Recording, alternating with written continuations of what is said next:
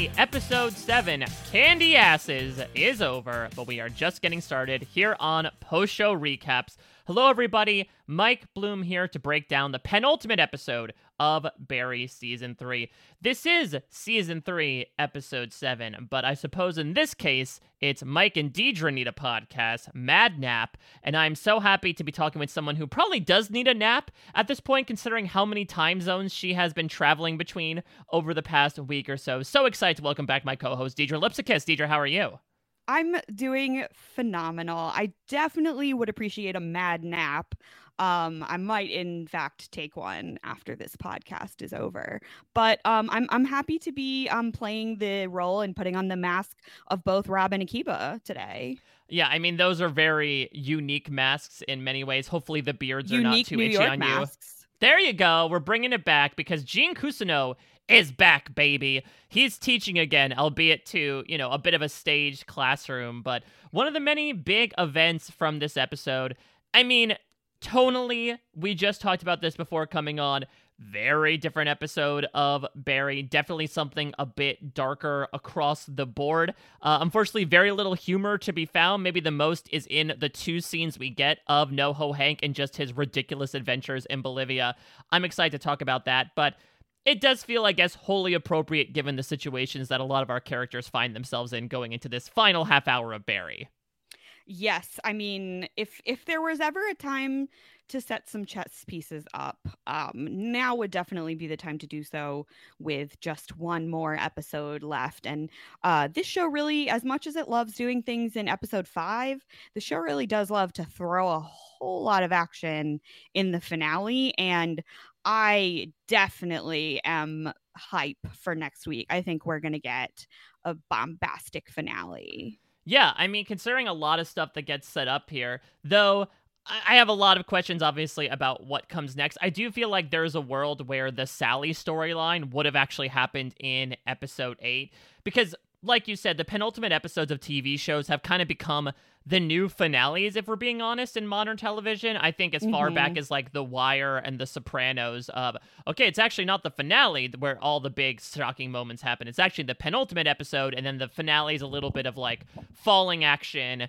resolving everything. And we got that certainly in season 1, right, where Barry ends up killing Chris, and then he goes in and turns in this incredible performance in the scene with Sally. In season 2, we got it to a certain extent. This was the audition episode that had that fantastic Sarah Goldberg monologue, and then it just has that cliffhanger of Fuchs working with Gene and then pointing a gun at his head. I would say this is probably my least favorite out of those 3 penultimate episodes, but there is certainly some good stuff in here. There is some deep melancholy. There is some trippy, dream-esque sequences going on. So, you know, everything I like about modern TV is kind of represented in this episode of Barry. Yeah, I mean, this was not a particularly funny episode of Barry, but it was still an excellent episode of television. I mean, I think, you know, this show really blurs the line between dark and comedy, and sometimes we get episodes that are more comedy, like we've had in some of the even numbered episodes this season, and some of the odd numbered episodes this season have been more of the dark side. So not quite, you know, the Star Wars style dark side, but we are getting, you know, a darker side to this show, darker side to Barry, certainly to Sally this episode. For sure. So we shall see what happens to the dark side and the light side here. There's definitely not balance to the force here. I think the dark outweighs the light. So let's get into it. One is light, one is dark. Yep, exactly. Though there are many players in this game. Where should we start? Because I think it makes sense. This is a relatively siloed episode, as a lot of this season has been, that we can focus on characters. Is there a place you want to start? Would you want to start with Barry? Is there another character you're just dying to sink your teeth into? I think we should just start with the cold open and then go right into Barry. What do you think? Yeah, because those two stories are linked a bit, right? Now, yes. Look, maybe it's a little bit of face blindness, you know, when we open on a church service and we see this sad, bald guy standing there while everyone else is sitting down. I'm like, Is that Ryan Madison's father? Again, I've been going. I fully had no idea who this man was at first, despite the fact that we had already seen him this season. I definitely have a bit of face blindness, especially when it comes to older white men. When the camera was like panning around to focus on him for a second, I thought Fuchs is in this church, and then I realized it's a very different person from Stephen Root. But yeah, it did not. I did not understand what this cold open was until I got to him later in the episode for sure. But yeah, Ryan Madison's father is just fully disassociating in church. So that's the thing as well. I've taken the Deidre method. I become an avowed devoter in that capacity and not watching the Previously Oz.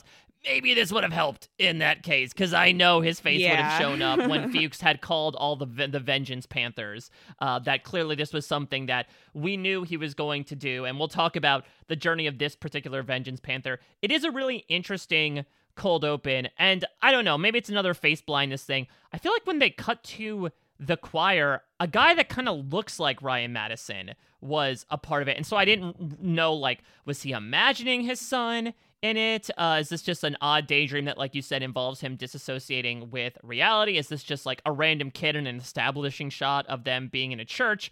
But essentially, I think the thematic thing to take out of all this is that he is taking a stand, quite literally, and that's going to at least move him forward to do what he does, even if that's not the ultimate result. Yeah, I will say watching this cold open probably about 12 hours after I went to a 1.5 hour long Catholic mass in French for my friend's wedding, where I don't speak French and I've never been to a Catholic mass before. It hit hard to home because I mean, I'm not contemplating murdering anyone. And I did not lose anyone, you know, super close in my life to murder. But I definitely spent a lot of time disassociating in church in recent days. Let me also just give a massive shout out to start here to Michael Bofshever. I apologize if I mispronounced your last name, who plays George Krempf, who I think, again, it's a little odd to see just like a completely dramatic character in Barry, a character that like is never played for humor at all, either ironically or not.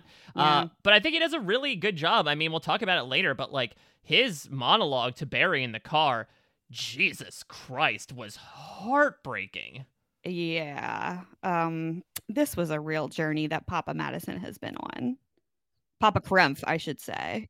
I was going to say, Papa, yeah, unfortunately, we do remember that Ryan Madison, that is his stage name. I mean, listen, George Krempf obviously loved his son a lot, but I do wonder how much he knew about all the stuff that Ryan was doing, complete with changing his last name. I mean, I feel like it's fairly common for people to completely just choose a new name for acting purposes. It could have been like his mom's maiden name. I can't remember if that name change was ever like fully explained in, you know, the first episode.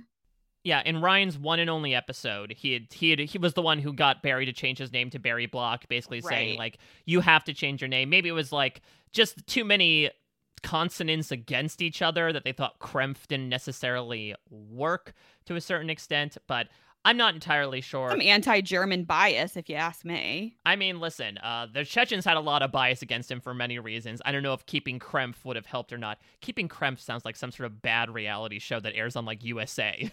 I was going to say it sounds like it could be one of the new Breaking Bad spinoffs that are spinning off from the spinoff of Better Call Saul, Keeping Krempf. Or perhaps a spinoff of the Medusas. We shall see if there was a Krempf involved in there. So let's focus on the Barry stuff here for a second. So I was definitely off of poor Sharon. Not poor Sharon. She poisoned him. But I thought for some reason this was going to be like... This woman has no torture bones in her body. No, not whatsoever. It's clear that even Chris, who was definitely still pretty mild-mannered, as Fuchs will talk about later on, you know, still is probably the most violent of the two, as Sharon just like throws a dish towel over his face and leaves, assuming like, I thought it was a trench coat.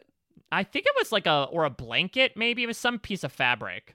To me, it looked like she grabbed a fancy coat and then, instead of putting it on, threw it over his face where he's like foaming at the mouth, and then runs away. Yeah, just hoping like he'll asphyxiate and then she won't have to handle it. I guess, is this like a series wrap on Sharon? Do you imagine her coming back into the picture, or do you think she just like got the hell out of Dodge? I mean, I guess depends on how they wrap up the Vengeance Panthers storyline. I think, you know, we do have the potential for all of them to come back in during this finale, but we also, I think, knowing what's happening with the police side of things, as we'll get into later, I think there's a good chance that we see really none of them again next episode. So let's get into the Barry storyline, because trippy AF as... Oh, yes. So Barry, like, stumbles outside. He's wheezing like that guy Ronnie that he ended up, you know, couldn't die in that infamous Ronnie Lily episode. And then, of course, the first moment is, wow, the water line is pretty nearby. Really close up on this suburban street, yeah. Yeah, like, terrible real estate. Especially knowing that he was specifically taking this highway over into... I believe, like, the San Bernardino area, which is inland, not towards the water. I think at first I was with the hallucination, and then I remembered where he was and that it's nowhere near the beach. So let's talk about Barry's trip to the beach here. I mean, this is something that you see in a lot of prestige TV, right? Like, I don't know if this necessarily represents the afterlife and more so just a hallucination, but it's very much that coded meaningfulness. Though Bill Hader himself essentially states that he doesn't necessarily know what it stands for. He says that the ocean, in this case, represented freedom, while the desert represents death, which is interesting given the, like, 1 second next time on features that familiar spot in the desert next to the one tree from the premiere. Hader said apparently in this interview, you know, all the people on the beach, they're all waiting to either be taken someplace or denounced, or I don't really know what's happening. They're waiting for Barry to come and join them in the church so that they can all move on together. No, the church was in the first scene. I think they took a wrong turn there. So that's nice relieving on our parts, right? We don't have to essentially do the 12th grade English essay of, like, the beach represents this. And when they look up, they're actually looking at the giant wave that will sweep them away. More so, Barry was like, or Bill Hader thought, I sort of like the imagery of this. I'm not particularly sure what it means, but we'll try filming it. It's a little surreal. The only thing that I could think of while I was watching these beach scenes was, so you said this is a common trope in prestige TV. The only show I feel like I remember this as part of is Grey's Anatomy. Oh. And I am deeply traumatized by the beach scenes in Grey's Anatomy. So a couple of seasons ago, Meredith Grey, spoiler alert for, like, season 17 of Grey's Anatomy. 17? Jeez, I'm crow. Yeah, we're on the 18 or 19. It's like, this show won't die, to many people's chagrin, myself included. I'm trapped. Please, just cancel the show. Let me go. Not Barry, Grey's Anatomy specifically. But Meredith catches COVID and is, like, in a coma, like, on a ventilator for a prolonged period of time. And there are many, many, many, many scenes throughout the season where Meredith, in a coma, is on a beach visiting her long-deceased friends and relatives. And they are, you know, convincing her to, I guess, you know, continue appreciating life and go back to her kids. But, like, I'm fully traumatized, in case you cannot hear it in my voice, by these scenes. They literally would not stop that season. It was like every episode Meredith was being visited by another dead person on this beach. So at least Barry got it out of the way with just one scene with, like, every single dead person that Barry has been involved with killing, or, like, involved in their death, you know, as a kind of side result of their involvement with Barry. Thank God we did not have to get, like, one by one, Meredith Grey style. No, because I also don't think that's the show or Barry either, right? Considering Grey's Anatomy still does 20 episode seasons. Like, they've got the time to fill. They can do one by one. This show, no. We do them all at once. There's, like, 40 guys and, like, 3 ladies standing in a crowd in the beach. Like, Barry is going to go up there. He's going to see them all at once. Was there one person that you saw and you realized that it was all of his victims, or did you know immediately, okay, these are the people that he either killed or had a hand in doing away with? So the first person that I saw was Goran. Yes. Yeah, and so I think I realized kind of immediately, Whether they should have actually, you know, started with Goran, I don't know. But and it wasn't chronological, because the people that they focused in on, it was Goran, it was Chris, it was Taylor's sister Tracy, which notably Barry did not kill. Mr. Kleintrop killed with the shotgun last episode. Fernando, Esther, and Fernando and Esther were standing together, which was interesting. The like mini Barry, who I believe his name was Meerback. And then the Chechen tooth guy that I also did not get a chance to look up his name, but the guy who was like he played two different twins. He was only shown once, which I thought was funny, knowing that he played two twins that Barry had a hand in killing. Which is interesting, because the one was actually what Fuchs is going to talk about in his storyline, right? When he was able to convince his interrogator to kill himself. Yes. And then the other twin... that was a different guy. That was played by Mr. Heckles. That was the old guy, right? That was the world's best Chechen assassin. I mean, there is one glaring person missing, and I don't know if it's like if they couldn't get the actress, but like # where's Janice? Yeah, I mean Ryan Madison, I guess I also expected to be part of this. Ronnie, I think, would have also been an interesting part. Loach, none of the police people were here, although Barry has been a part in killing like significant amount of police people. But Janice and Ryan, I definitely expected to see in this crowd. Maybe he's just so hopped up on poison that he just like is having patches of memory. That's my explanation of just they didn't have the people there for the day. But I don't know, it's short and sweet. To your point about Grey's Anatomy, which I'm very surprised they went with like this exact same thing, because I was going to compare it to something like The Leftovers. This happens a bit in like the final stuff in Mr. Robot. The X-Files has some stuff where like Scully is in a coma and there's some representative stuff there. But at least I have never seen it of you're on a beach and all the people who died in your life end up approaching you.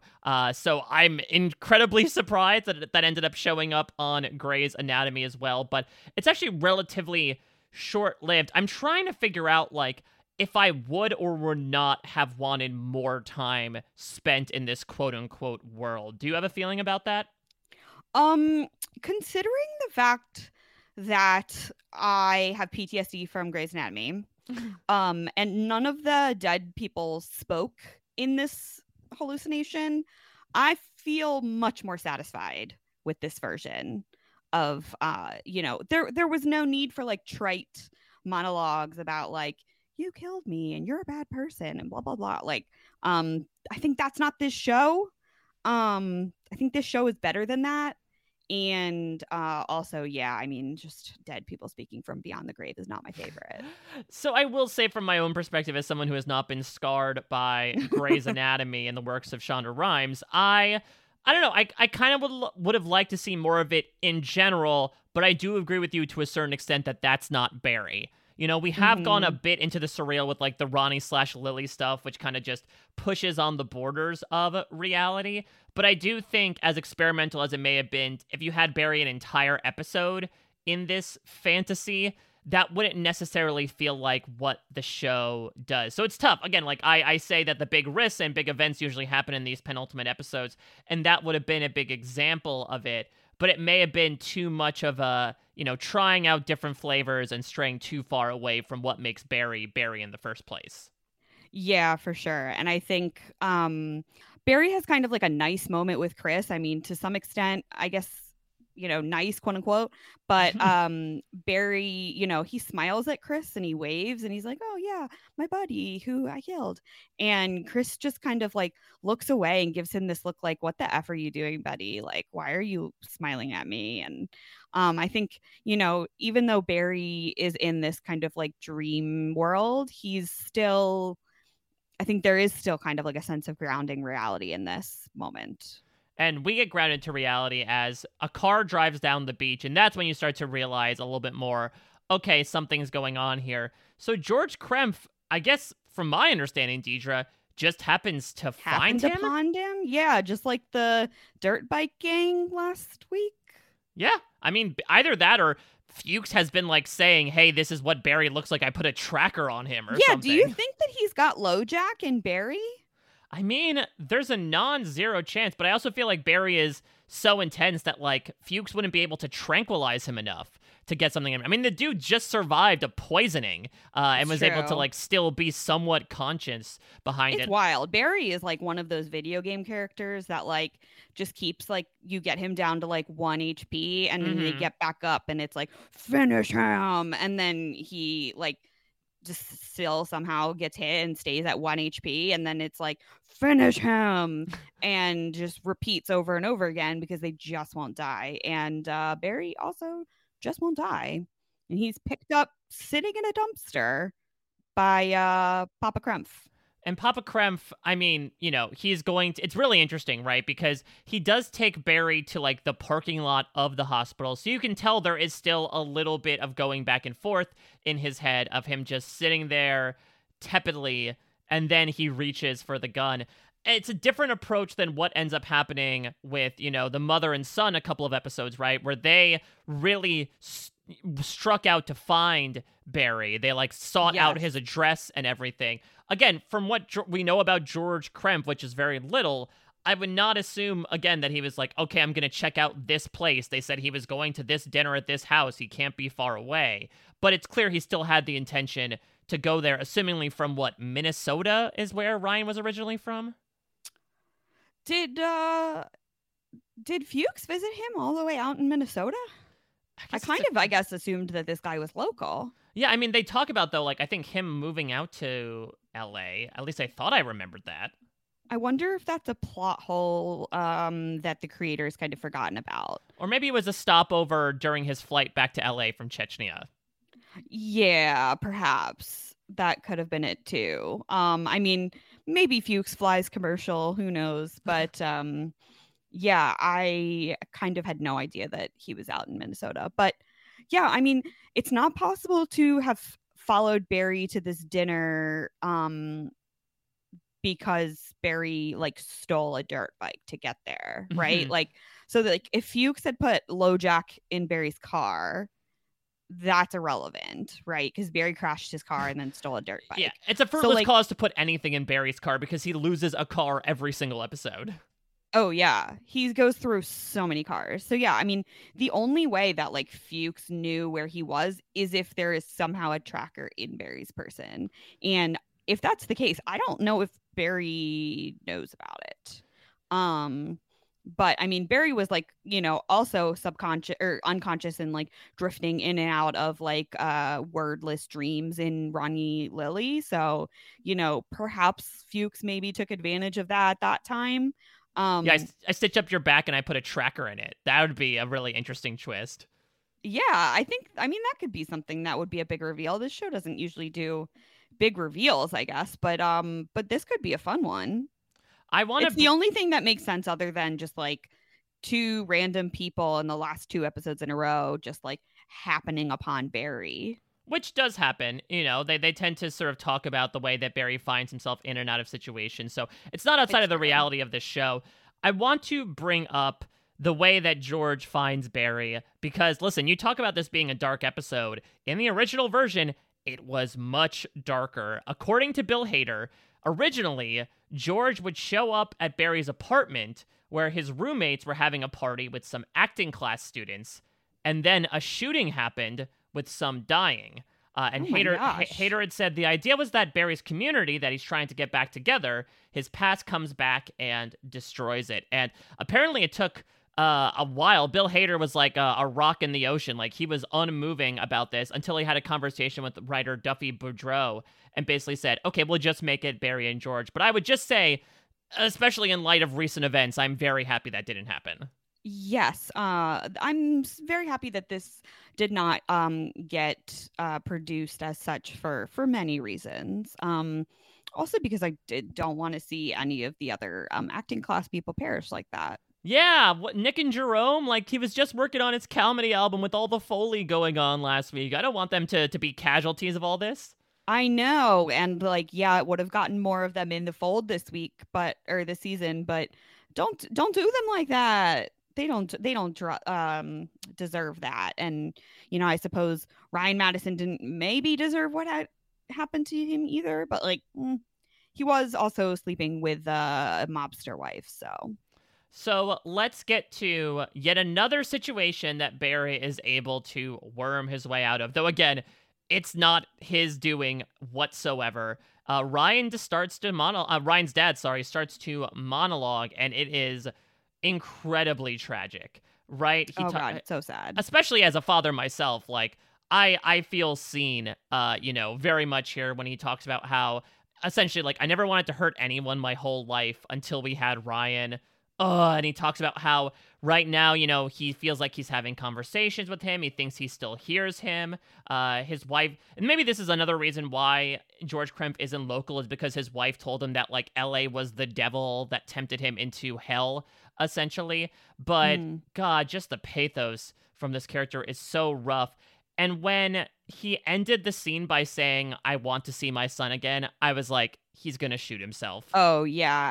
That line, I think, was also when I realized. I mean, he before he says that he wants to see his son again, he says that he could leave Barry here to rot, but he can't. So, I mean, during that line, I thought maybe Papa Krempf was saying, like, I can't leave you here to rot, but I can shoot you and just put you out of your misery. But then when he follows that up with the line of he just wants to see his son again, I knew what we were getting ourselves into for sure. Do you see any significance to that rumbling noise in the fantasy and everybody looking up? Because it does then smash cut to Barry being wheeled out as, we see the now deceased body of Papa Krempf. Could it have been like the representation of the gunshot noise in his fantasy? It certainly could be. I do not claim to know the physics of sound and the effects on dreams. But yeah, I mean, that certainly could be it. It also could be just kind of like the, switching scene sound effect kind of thing. But like made real-ish in this dreamland.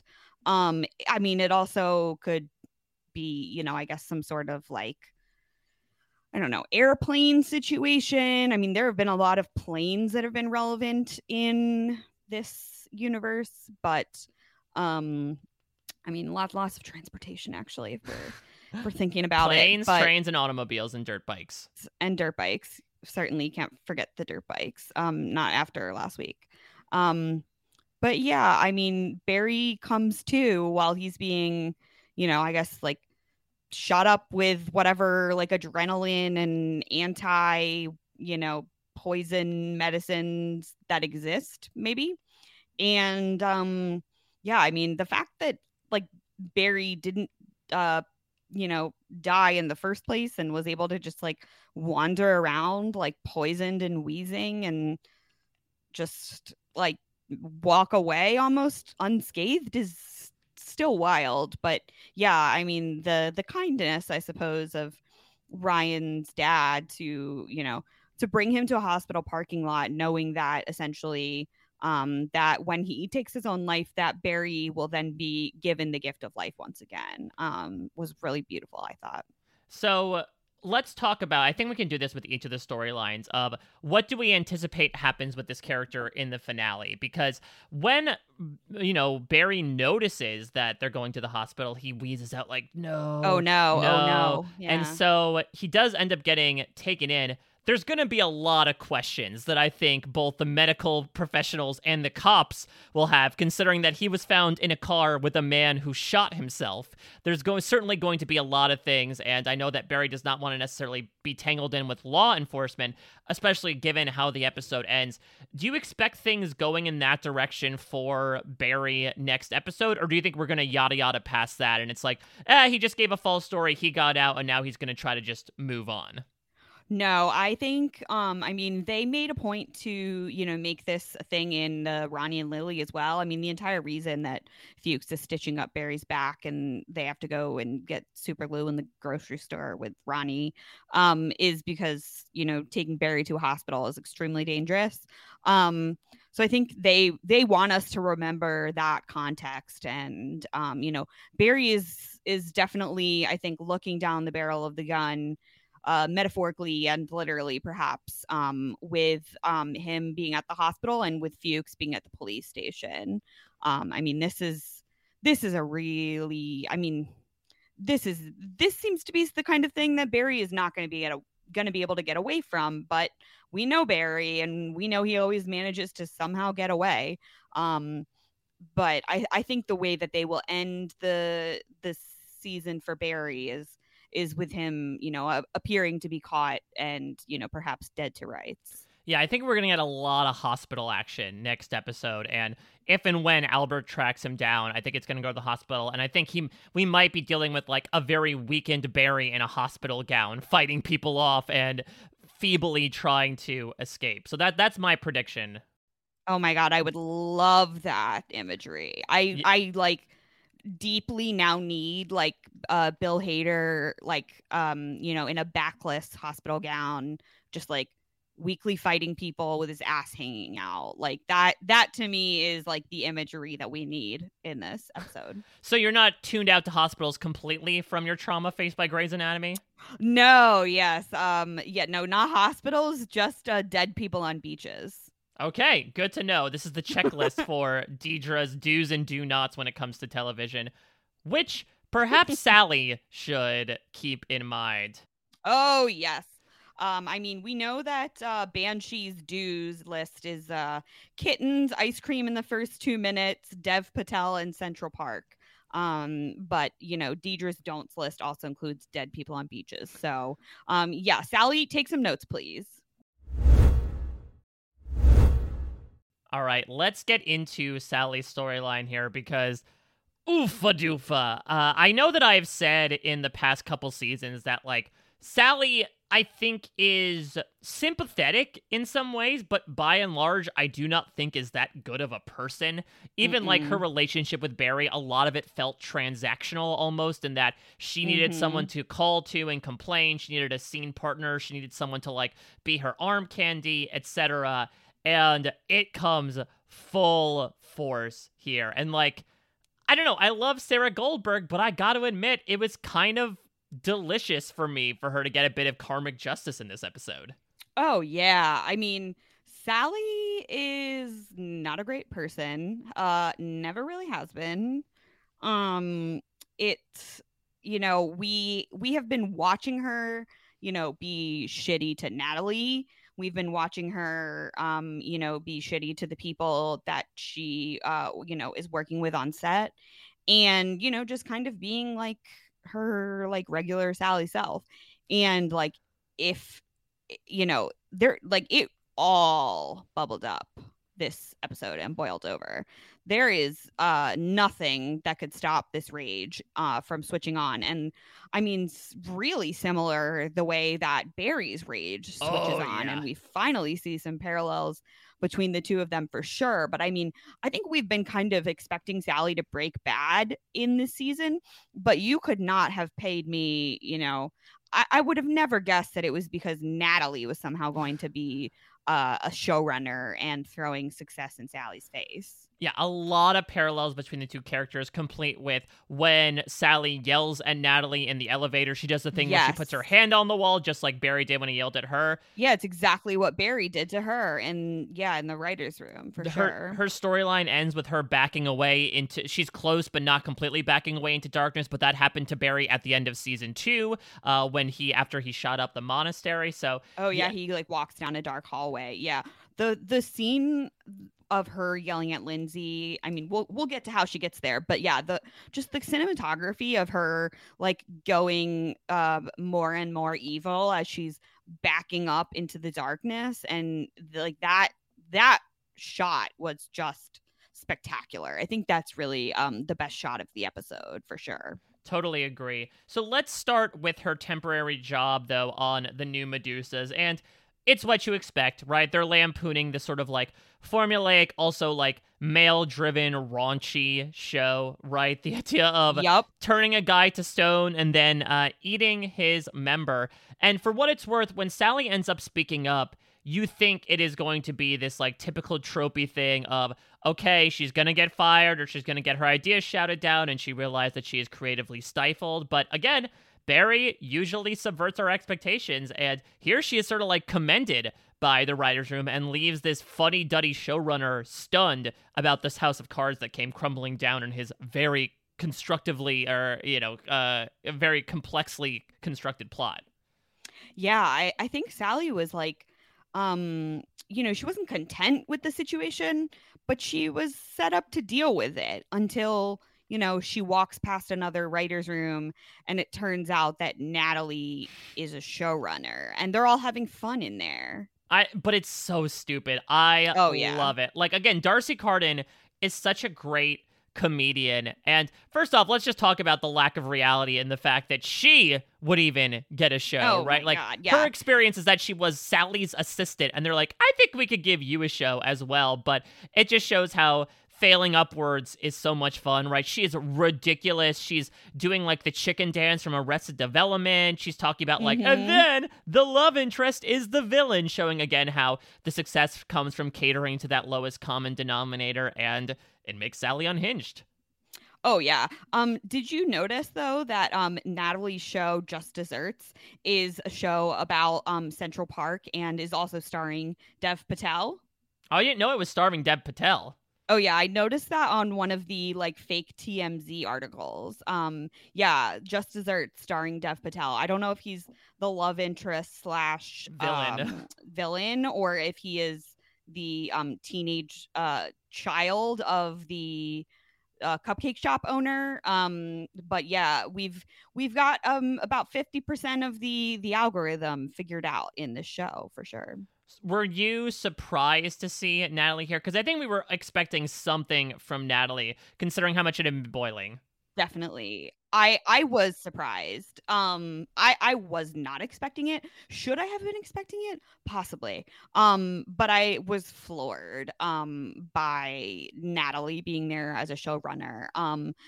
We also see a scene of Natalie being like similarly rude and dismissive towards her assistant when she is like walking from the writer's room to the elevator where everything kind of goes down.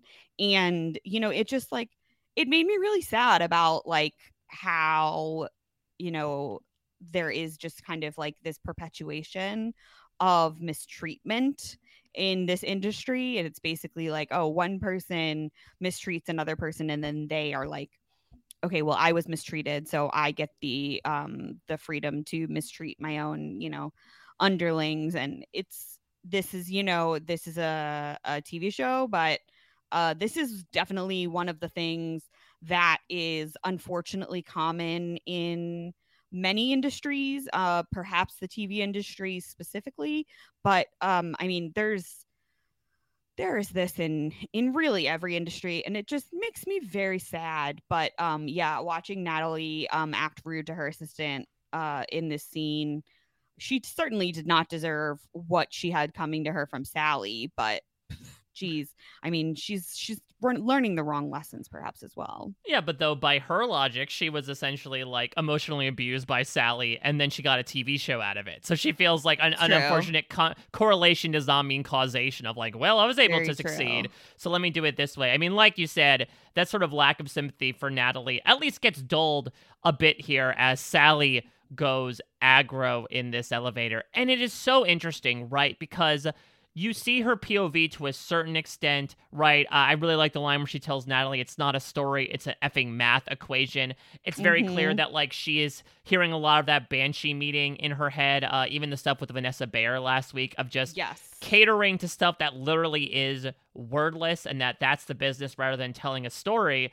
But then she kind of loses any point she has against her when she says, you have nothing to say about anything. You have never struggled a day in your life. That is my story, when it really isn't. It's not. Yeah.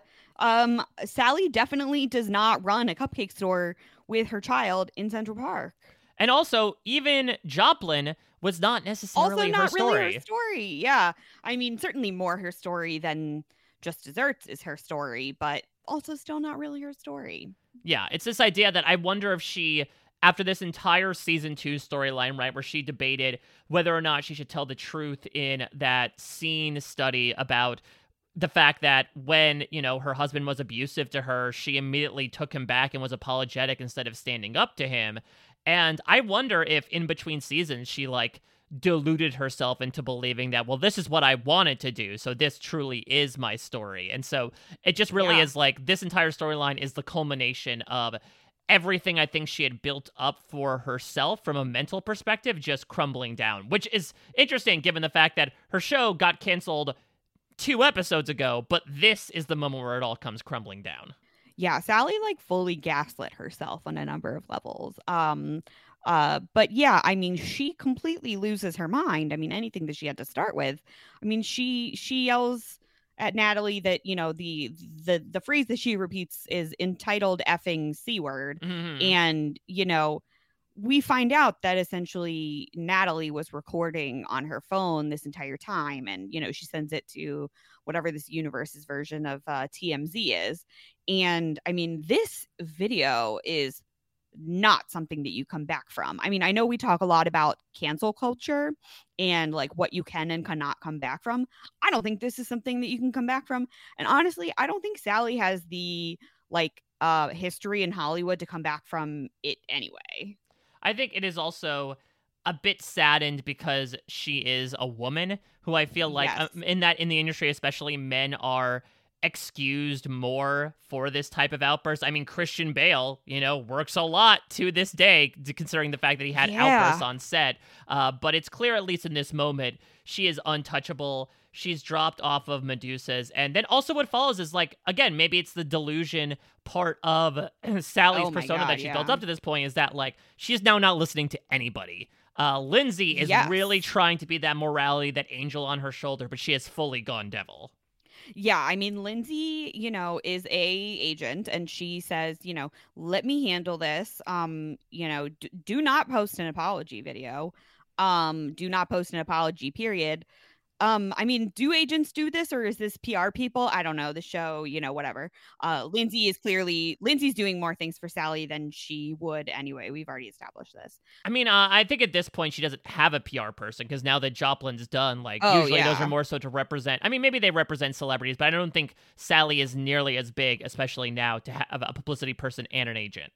Yeah, definitely. I mean, yeah, Sally is fully delusional. She posts this quote unquote apology video where she doesn't apologize at all. She comes out on the defensive with, you know, what Lindsay calls damage control, but like, actually it's like very offensive. Like she is, you know, she's calling Natalie a bully and like, it's just like a really ugly side of Sally. I mean, I don't know which side is uglier, like the tirade in the first place or the like kind of gaslighty lack of apology video that she's calling an apology. Well, again, it's very Barry-esque, right? Where when he talked to her about the things that he could do to the Banshee person, it was so matter of fact, and he had just been living in his own truth of doing some objectively terrible things is absolutely fine. And here Sally is living in her own objectively terrible world by being like, my apology is that be careful of people that you trust because she betrayed me in the first place, which isn't an apology at all. So it really is this idea. It's also not true. Like Natalie did not betray her. She was offered a show and she took it. Yeah. So I think that Sally and Barry, again, I saw it more as a relationship of convenience in the first couple seasons. I think it shows now that they actually maybe deserve each other even more than you think. And I guess this is might be a series wrap on Lindsay here as Sally. I mean, Lindsay officially severs ties with Sally, but it seems to be mutual, right? She does like, you can't fire me because I quit. I don't want to work with liars anyway. I mean, I think she makes an objectively good point that oftentimes happens with agents about how like, you don't consider me a person, you just consider me your client. It does seem like Lindsay has gone far and beyond, though, especially in season 3, to prove that's not the case. Yes, I mean, Lindsay, like, Sally was a nobody. She was, like, not getting roles. You know, Lindsay got her things to do. She got her jobs. And then she got her own freaking show. Like, yes, does Lindsay get a good cut? Sure. But, like, she got Sally her own show when Sally, like, has basically no experience in Hollywood. Like, that's incredible, and you know, theoretically deserves some loyalty, but you know, I think when Sally feels like she's been wronged, whether she actually has been wronged or not, she fights fire with fire, or she fights perceived fire with fire. And like, she really brings a gun to a knife fight perhaps. And, just goes on in that complete wild tirade about, yeah, like, you can't, drop me, I'm dropping you. And, that's this incredible shot where she's backing up into the darkness as she's, you know, really kind of embracing the darkness. But, yeah. And then Lindsay just gives Sally this look like, what are you even talking about? Like, I have to drop you. Do you think that Lindsay was planning on dropping Sally before she goes on this tirade, or is this as a result of this tirade? I mean, it certainly doesn't help where, first off, Sally went against her wishes expressly and makes this apology video. And I think the final nail in the coffin is the fact that Sally feels like she did nothing wrong with that. Maybe if she was apologetic to Lindsay and was like, oh my God, I made a mistake, can we fix this? Then maybe she would have kept her along. Because I do think Lindsay genuinely cares about Sally, but I think it just dug in the point that she had been thinking about the past couple days, considering her behavior of like, no, I actually was in the right, I meant to do this. And so I think she kind of, I would say maybe like, I don't know, 70-30, she was going to drop her going into that conversation, and then it fully became 100%. Now, that being said, Sally is probably one of the most X-Factor characters in when we ask, what is she going to do in the finale? I don't know if we're going to get to that point brought up by that Twitter user of like, she hires someone to kill Barry and it's Barry, but I do wonder how vindictive and or violent she might get against the people that have wronged her. She certainly seems to have the potential to get vindictive and violent. I mean, Sally is completely unhinged. You know, she's always been a little bit, you know, off her hinges, but the door is completely off the hinges at this point. She is, as you say, an X factor. I don't think I'm capable of predicting where she's going with this, but I mean, this is not looking good for Sally in any way, shape, and form. She is a disaster. Yeah, if I can make a bold prediction, I think she's going to fly back to Joplin and something's going to happen with her ex-husband. Interesting. Because I'm trying to think about, like, I think she would want to get the hell out of Dodge to a certain extent, right? Like, now she's been a bit excommunicated from Hollywood. Certainly characters have done that thing of like clearing her head, going somewhere else. Maybe it's a thing of her trying to like reconcile with him. Maybe it's much, much worse in either direction. But for some reason, that's where I anticipate this going next. Do you think she goes back to Barry? No, I don't think so. At least not at the end of this season. Maybe there's something about that in season 4, but I don't think we end season 3 with them back together. I kind of think we do. I kind of think that now she may recognize that, like, she's also a major shit show like Barry is. I mean, both of them have, you know, as we say in this show, major rage issues.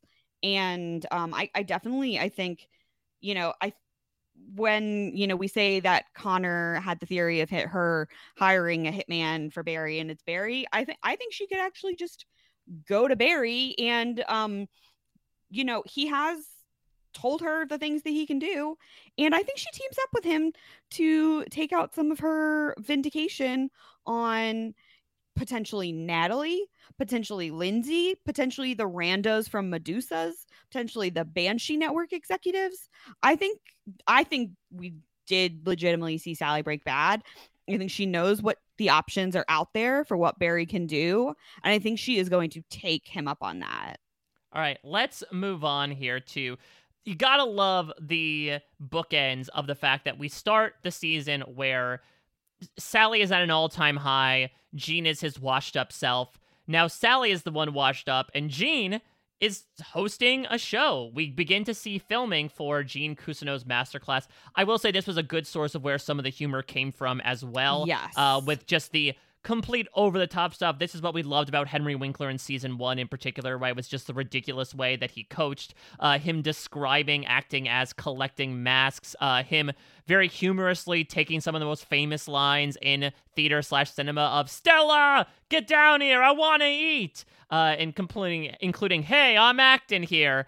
and they are eating it up. Outside of the Jim Moss stuff, which we'll get to, I think one of the main takeaways is that indeed Annie did take his offer. She has come back into the fold, but she is scared out of her mind because she has no idea what she's doing. And Bill Hader had a great quote about this in an interview. He said, "Gene's very happy and feeling great about himself, but he's still doing it for himself. He doesn't really care. So it was important to show what is her little arc in the episode, which is, I don't know what I'm doing, but I can't let him know it." Oh, yeah, for sure. You know, Annie is having like a little mini panic attack, but like refusing to let Gene know that she's having a panic attack and that she doesn't know what she's doing. But I mean, Annie seems to also be kind of failing her way up because Bob, whoever Bob is, because I already forgot who he was if we knew, wants to hire Annie on some other projects. Yeah, so again, it's this idea of she was able to get her foot back in the door. It's the thing that she wanted, but now she has this imposter syndrome of, okay, I wanted this success that I was forced out of 20 years ago, but now I have no idea what I'm doing, right? I'm sure cameras look different. I'm sure sets work different. For what it's worth, It seems like she is being inspired along and pushed along excitedly by people that are younger than her. But it's very clear that, and I don't know where the Annie stuff goes, if anywhere at all, but It's interesting to not only watch her go through this mini arc, but to Bill Hader's point, to see Gene, despite everything that he's gone through, become right back to his self-obsessed self. Oh, yeah. I mean, I'm also like, I'm not really interested on following Annie after this. Laura San Giacomo, like, I don't know. She's not like really doing it for me here. But, you know, I do think that this show is like bizarre where in universe they are all talking about it as if it is great, but like this show looks horrible. Yeah, considering that he's coaching them through scenes from like Jurassic Park. I mean, he is bringing up some interesting acting tips, right? Like embracing your embarrassment. There is certainly something, especially with young actors, about not being afraid to feel about how you're perceived on stage. And I would say that like some of the tips that Gene has given over the course of various three seasons do work. It's just the way he goes about it. And then also sort of supplanted by the idea that they are taking these ridiculous scenes of, yes, I do believe that you are going to let the dinosaurs free. Mm-hmm. Yeah. Did you also notice that Gene is now suddenly pronouncing his name Cousineau instead of Cousineau? Oh, I didn't even notice that.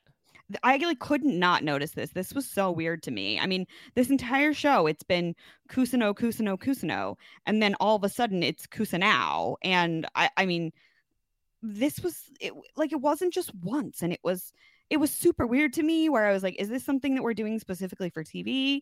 Is it because it's, you know, it's Cousineau, it's happening now. No idea. But yeah, that was something I caught that, bothered me for some reason. Could it be a suggestion of Fred Melamed's character of like, you've got to rebrand yourself? This is his version of going from Ryan Krempf to Ryan Madison. Oh yeah, could be. You never know. Cousineau's masterclass. I think the really only like funny part of this episode for me was in this scene afterwards with Gene and Bob, whoever Bob is, and Fred Melamed, now we don't even know his character's name anymore, and Annie, where you know, Bob is saying, you know, oh, like, Annie, you did such a great job for making him look so like he can't remember what he's looking for. And Fred Melamed just suggests a list of a bunch of these adjectives before we land on ultimately what he was trying to say was tall. But in his most Fred Melamed way, he goes masculine, virile, rugged, brawny, gallant, robust, lantern-jawed, un homme pour toute saison. I just want him to read a thesaurus. He's just so good. I know. I just like, I need him to narrate literally everything.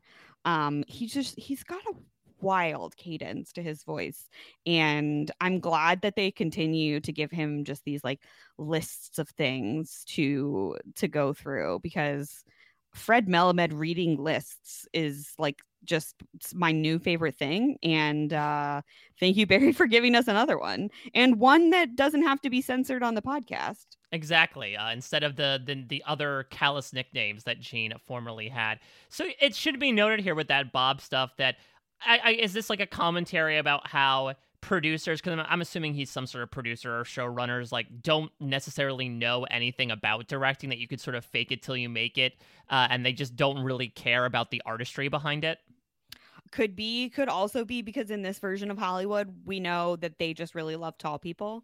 Yeah, that's very true. That's why Barry almost got cast on Swim Instructors back in season 2, episode 7. So it's all about height, and Gene is going to face someone who stands very tall in the form of Jim Moss. Now, we'll get to like the Fuchs side of things and how he gets to Cousineau in the first place, but it shows that perhaps, again, that facade, that mask, if you will, is cracking a little bit. As the interesting thing to me is Gene denies any involvement of like Barry killing Janice.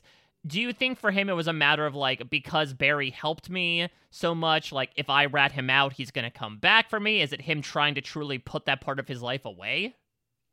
I saw it as a combination of like, if I cross Barry by telling the truth, he's going to come after my family, as, you know, was stated previously. A mixture of that and his like, you know, selfish, self-centered, like I finally have this show where like I'm the center of attention and like I'm finally getting the success that I think I deserve. So like I don't want to lose that by, you know, somehow getting, you know, Barry wrapped back up in this. Barry helps sort of get him this show. And that's the thing as well, is that there is an entire ass article, right, about how he saved this guy's life. If he goes around sort of slandering his name and linking him up to a murder, that might reflect badly on Gene as well. So I think that's a great point. We did note, we see it in the close-up as well, assumingly behind Jim's eyes, that he gets a feeling that Gene is lying. We'll talk about Jim Moss. He's pretty intense. He's a good interrogator. I think he noticed the flop sweat on Gene's like little wisp of hair at the top. So you got to imagine where this is going is like Jim Moss is going to kind of like dig in the screws a little bit on him, right? Yeah, I mean, it's 100% happening. Jim noticed it. The camera notices it. Just very funny how like there's an actual plot point in this episode about Henry Winkler being short guy.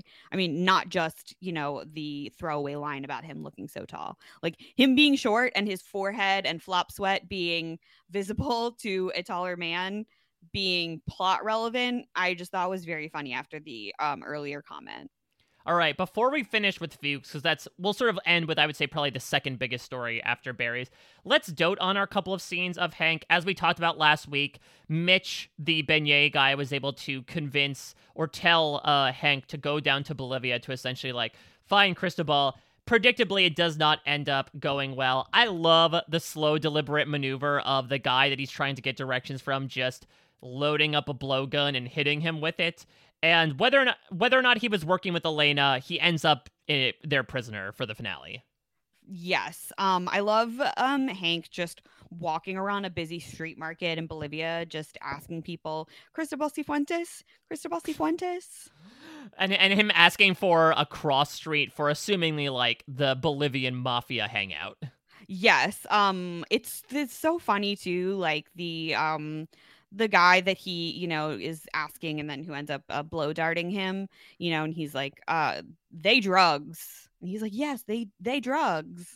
I really liked that line as well. But yeah, did you recognize this as a blow dart at first? I mean, when he put something the dart in, yes. Yeah. But when he was just like screwing pieces of plastic together, I had no idea what I was looking at. No, because I feel like what I'm used to seeing blow darts, which admittedly is through like a bit of the tribalistic aspects in a show like Survivor, I feel like it's a lot longer to go the distance. I mean, this is more of a short range point blank thing.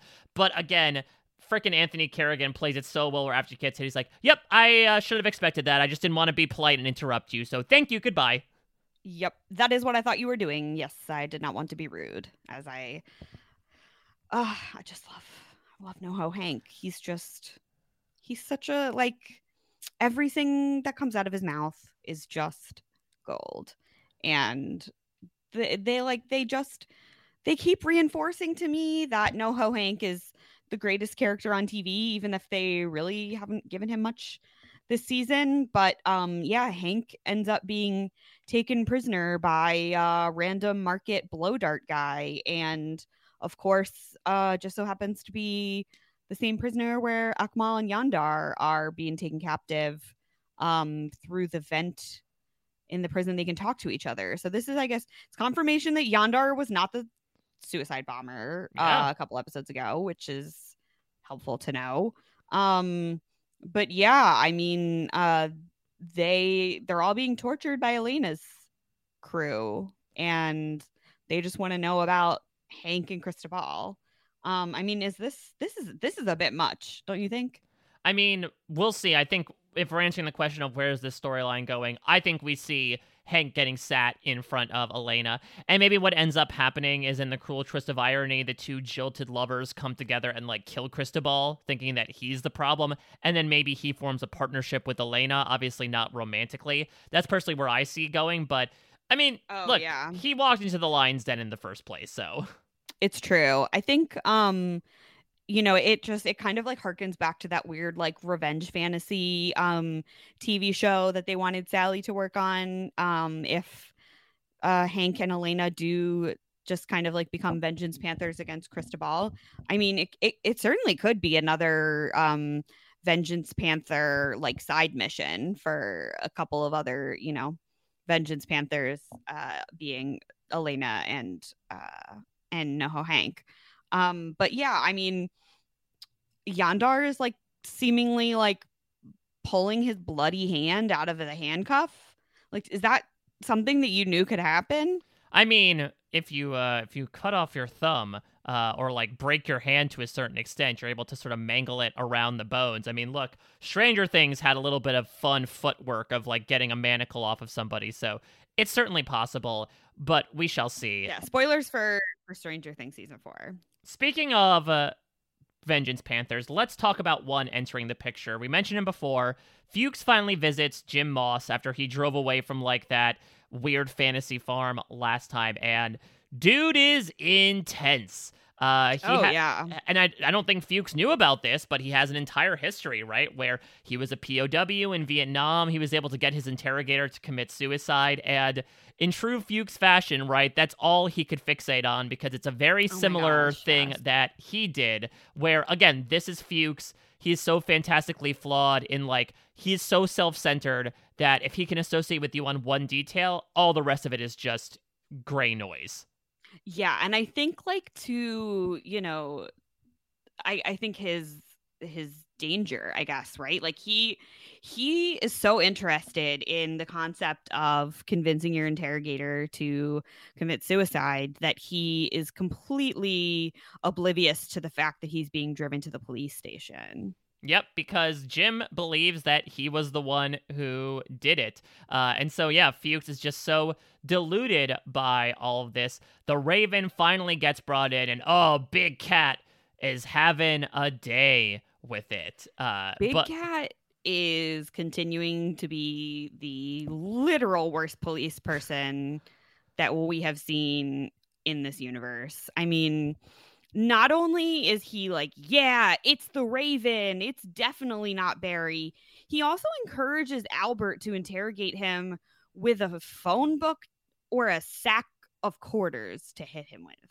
Yeah, that's the thing, is that he's the bad combination of both like dumb and violent at the same time. Unhinged. Yeah, exactly. But the main thing for Jim here, right, is that he brings in Fuchs. Big Cat's like, yeah, it's definitely this guy, despite the fact that multiple people have said it's Barry Berkman. We know it's this guy. And that pricks up on the ears of both him and Albert. And so Jim is going to now go to Cousineau, which is the scene that we talked about. I mean, despite Gene denying it, do you think this means that Jim is an out-and-out vengeance panther and will try to find Barry as well? I think Jim, I mean, he's definitely a vengeance panther, but I think Jim could be the vengeance panther who repurifies his soul and decides to not continue to seek vengeance. I mean, maybe we don't see anybody choosing the alternate route to keep their souls pure. Maybe everybody just vengeance panthers themselves down to the depths of the ocean. But yeah, I mean, Jim seems to really want to, you know, to find out like who actually killed Janice and, you know, get some justice, and whether to him justice is vengeance or not. I don't feel like we have a complete picture of his motivations yet. But I think, you know, he's not willing to just take Fuchs at face value like the other vengeance panthers are.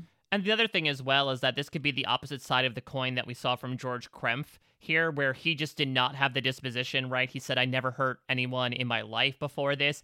And this is a guy who like almost bathes in the fact that he is able to be super violent and super antagonistic when he needs to be. And so that is very scary for Barry, as well as another force coming his way. Let's talk about this Albert Fuchs scene, because this is Fuchs at his finest, right? Where this is, and Stephen Root had a quote about the last scene in this episode where he says, even though James, with James Hiroyuki Lee is the name of the actor, is there and has lines, it's kind of a monologue from me, trying to figure out from the middle of this conversation, how can I take this over and make him go do what I want to do? So we end up using one close-up take of me trying to convince him. So I'm glad that worked out. And I agree. I think the camera work was very symbolic in that despite this being an interrogation, it became completely one-sided, where Fuchs, once again, has all the power, the silver tongue comes out, and he's telling Albert exactly what he wants to hear to turn him against Barry. Yeah, and, you know, the last shot in this episode, you know, Albert grabs a gun. It's definitely, I mean, it's wild to think that, like, Albert, of all people, could become, you know, the biggest vengeance panther of them all. But, yeah, I mean, it just, like, the kind of like dance between Fuchs and Barry is just like, it's delicious, right? Like the two of them like really can't get enough of like digging into each other. And you know, Fuchs, I mean, some of the realest stuff from Fuchs this scene with Albert. I mean, I think the scene where Albert you know, kind of reveals himself to be Albert, and then the way that Fuchs comes across that realization of like, you're Albert. Like that was, I think, some of the, like the realest Fuchs without, you know, any of the other layers of nonsense built on top of it. That being said, I think Fuchs did get a little lucky that Albert was telling the truth about the cameras being off, because if that had just been a ruse and Fuchs ends up confessing that to Albert, then like he is in deep, deep doo-doo for many different reasons. I mean, to some extent, I mean, Albert did say that like, if you help me, I will help you. So, I mean, maybe Fuchs did essentially take this as an opportunity to make sure that he was getting taken care of when, you know, he's really kind of turning the cops against Barry. Or, you know, it is also, I mean, he does tell Fuchs right at the top that the cameras are off. And maybe that is what convinces Fuchs that he can be open about this stuff with Albert. All right. Big prediction for the finale from the Fuchs storyline. Do Fuchs and Barry see each other in person next episode? I think we do get the showdown of face-to-face. I mean, we know that Barry, the line that is the title of next episode is starting now. And that is the line that Barry kept saying to Fuchs, that he is out starting now, you know, many times over the first two seasons. We have not heard him say it this season. I mean, we have to hear him say it at some point. Like all of the episode titles get said. But, you know, I do wonder whether it's Barry committing to Fuchs starting now. I don't know. That's I would say what my hot take prediction is that it's not Barry saying once again, I'm out starting now. I think we might get an I'm in starting now. Yeah, I think it could be a thing where he does come crawling back to him, because literally all the other avenues, be it Sally, be it acting, be it Gene, have now sort of dried up. And he realizes that now he's in a lot of danger, partially because of the people that Fuchs sent after him. I could see him partnering back up. So I agree. I think it's got to happen, considering that this entire season has had the two of them only talking on the phone and never seeing each other due to like geographic perspectives. Mm-hmm. I think that's one thing we can bank on for the final episode. Yeah, and they only had that one phone conversation too, if I can remember. And you know, I think we can't leave this season without seeing them interact face to face. I want it to be a you know, a good solid chunk of the last episode. I think we've seen some really intriguing conversations from Fuchs and from Barry, and I'd like to see one of them together. Well, we shall see what happens next week as Barry Season 3 concludes. Are you sad to see it go, Deidre, as we're only one episode away? Yes, I am. I mean, we have Season 4, you know, confirmed, picked up by HBO, and we know that the scripts are written already. I don't know if production has begun, but I sincerely hope it doesn't take another 3 years to get back to us. I know, you know, we don't have... you know, COVID shutdowns to contend with this time. But yeah, I mean, I have really enjoyed the last 8 weeks. I think this is, you know, a very highly rated season on Roddy T's, and I think within good reason. I mean, every single episode I have really enjoyed. Every single episode this season, there really haven't been any duds. I mean, it's just been such great TV. Bill Hader and Albert are doing incredible things with the show.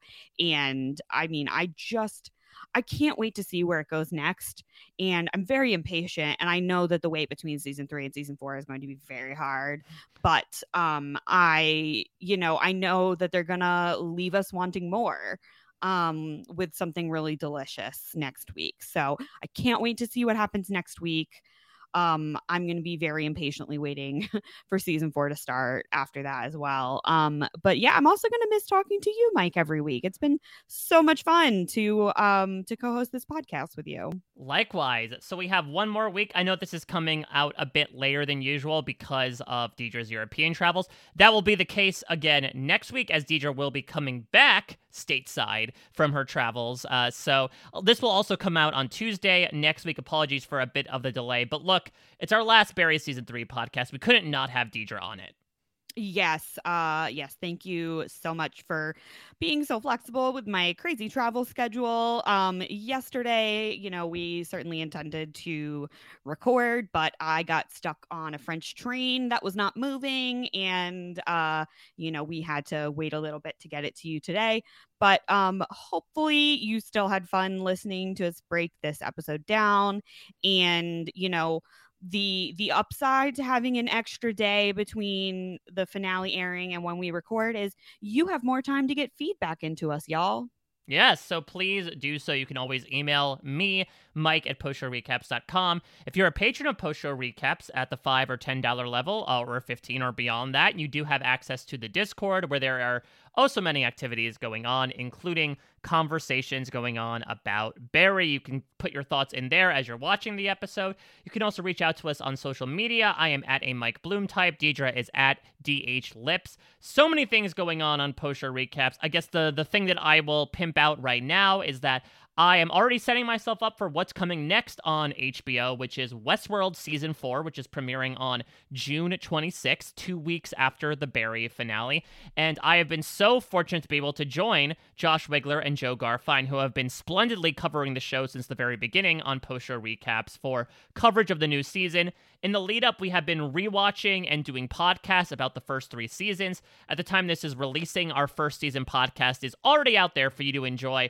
I know you probably need the refresher. And enjoy it you will, because there is a fantastic musical interlude by our very own Mike Bloom. Why, thank you very much. I did study with Gene Cousineau, so I'm very well trained with that mask in particular. So, but did you study with Gene Cousineau? Oh, that's the thing. I might have to update my resume with the just capitalize the last syllable instead to indicate that he's a different person now.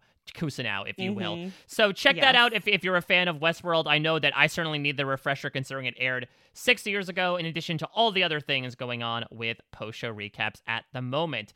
So that's going to do it this week for the Barry podcast. Next week, we're talking about the finale of Season 3, seeing where everything goes.